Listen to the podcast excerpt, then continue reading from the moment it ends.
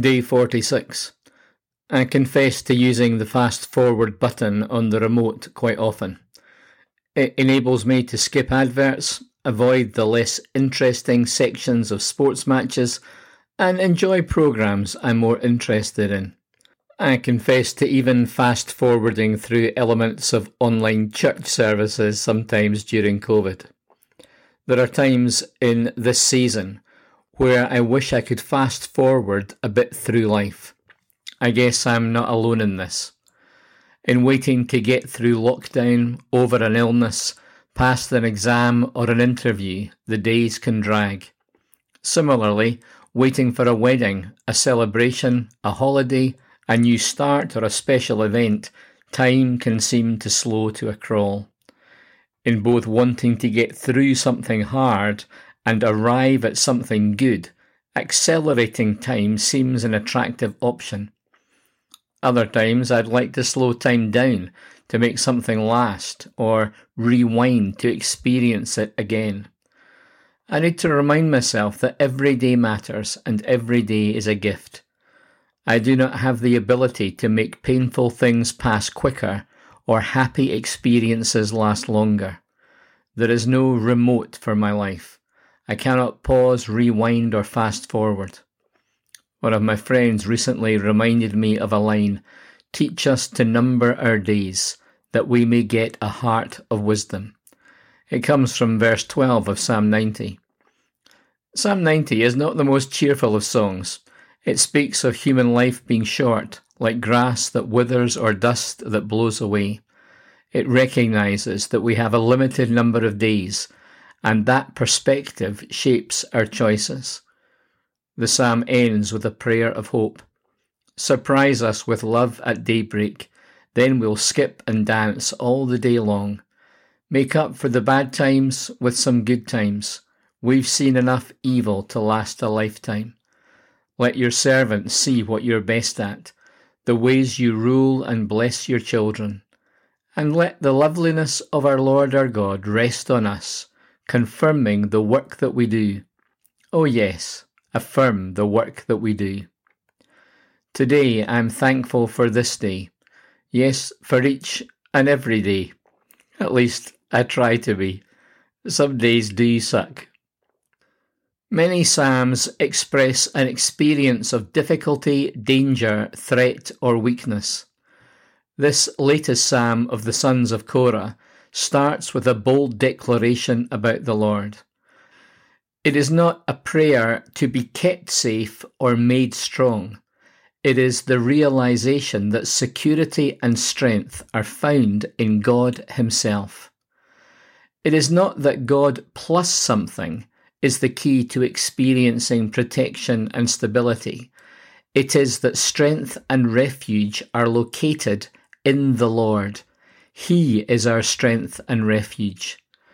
This is one of the critical points of difference between the Bible and other sacred texts. The Bible does not primarily depict a way to live, it points to God Himself. Jesus did not say he knew the way, had some ideas about truth, and could help people get a better life. Jesus said, I am the way, the truth, and the life. The great comfort in the opening line of the psalm is that God is not far away. This is not a distant stronghold that we have to go on a long journey to find. God is an ever present help. The Lord is near when things are hard, we are struggling, or in crisis. Therefore, we will not be afraid. God is our refuge and strength, an ever present help in trouble. Therefore we will not fear. Though the earth give way and the mountains fall into the heart of the sea, though its waters roar and foam and the mountains quake with their surging. There is a river, whose streams make glad the city of God, the holy place where the Most High dwells. God is within her. She will not fall. God will help her at break of day. Nations are in uproar, kingdoms fall. He lifts his voice, the earth melts. The Lord Almighty is with us. The God of Jacob is our fortress. Come and see what the Lord has done, the desolations he has brought on the earth. He makes wars cease to the ends of the earth. He breaks the bow and shatters the spear. He burns the shields with fire. He says, Be still and know that I am God. I will be exalted among the nations. I will be exalted in the earth. The Lord Almighty is with us. The God of Jacob is our fortress. This is a fantastic psalm. The image of safety in the midst of upheaval, turmoil, and chaos is a great encouragement. Nothing can separate us from the love of God. Nothing can exceed his strength or penetrate his protection. The psalm describes the most threatening and frightening phenomena imaginable, but is confident that no matter what happens, we are secure in the Lord, in life and in death. In contrast to the picture of pandemonium raging outside, the scene inside the walled city is one of peace. There is a river which irrigates, refreshes, and gladdens the people. The city will not fall to the siege of the enemy or the tumult of the storm, because God is within. This is the city of God. God's help is 24 7. It is a reality at dawn. No surprise attack will breach the fortress. The God of Jacob is our fortress. This stability is in sharp relief to the upheaval and conflict of the nations. The Lord reigns through history. Empires rise and fall, but God is ultimately in control. It reminds me of a scene in one of my favourite movies, Chariots of Fire, which I keep discovering some people have never watched, and you really should. Eric Liddell is depicted preaching at the Scots Kirk in Paris on the day of the 100 metre heats, as we watch images of his friends striving for success in the Olympic Stadium, we hear the text of his sermon spoken from the pulpit, quoting verses from Isaiah 40 in the King James Version. Behold, the nations are as a drop in the bucket, and are counted as the small dust in the balance. All nations before him are as nothing, they are counted to him less than nothing and vanity. He bringeth the princes to nothing, he maketh the judges of the earth as a vanity.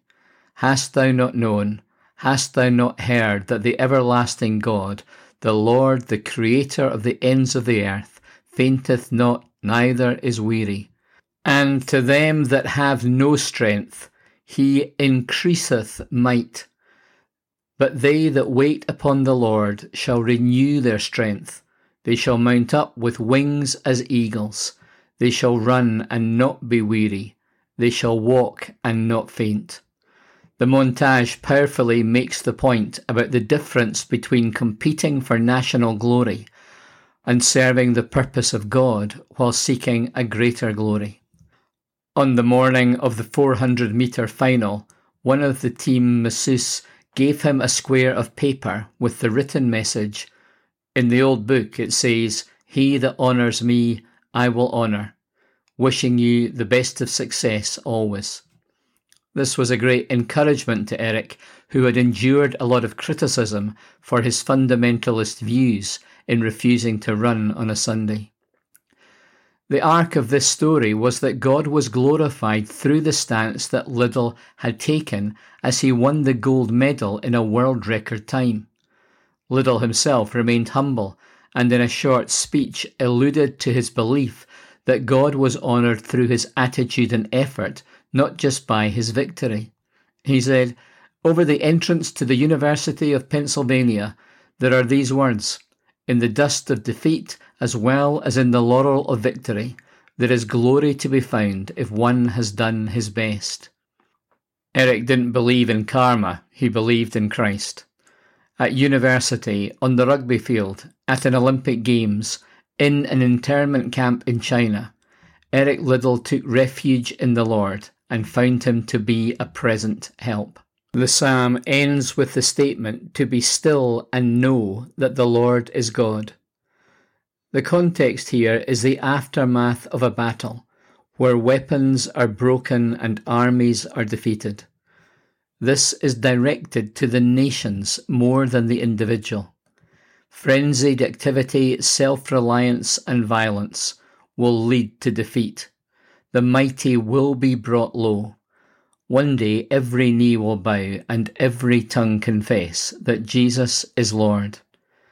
Better to acknowledge God now because God is going to be exalted. This declaration, to be still and know that I am God, is an epitaph to the striving of the nations, but can also be a call to pause and reflect. It is better to lay down arms and surrender. It is an expression of grace and mercy before the inevitable desolation that is coming. Whatever is true of the nations is also relevant to us, both in our future and present reality. Whatever is raging around us at home, at work, in our community, and in the world, we can turn to the Lord. Or, in the language of the message, to step out of the traffic Take a long, loving look at me, your high God, above politics, above everything. The God of Jacob is our fortress. This simple phrase reminds us of the unfolding revelation of God to his people.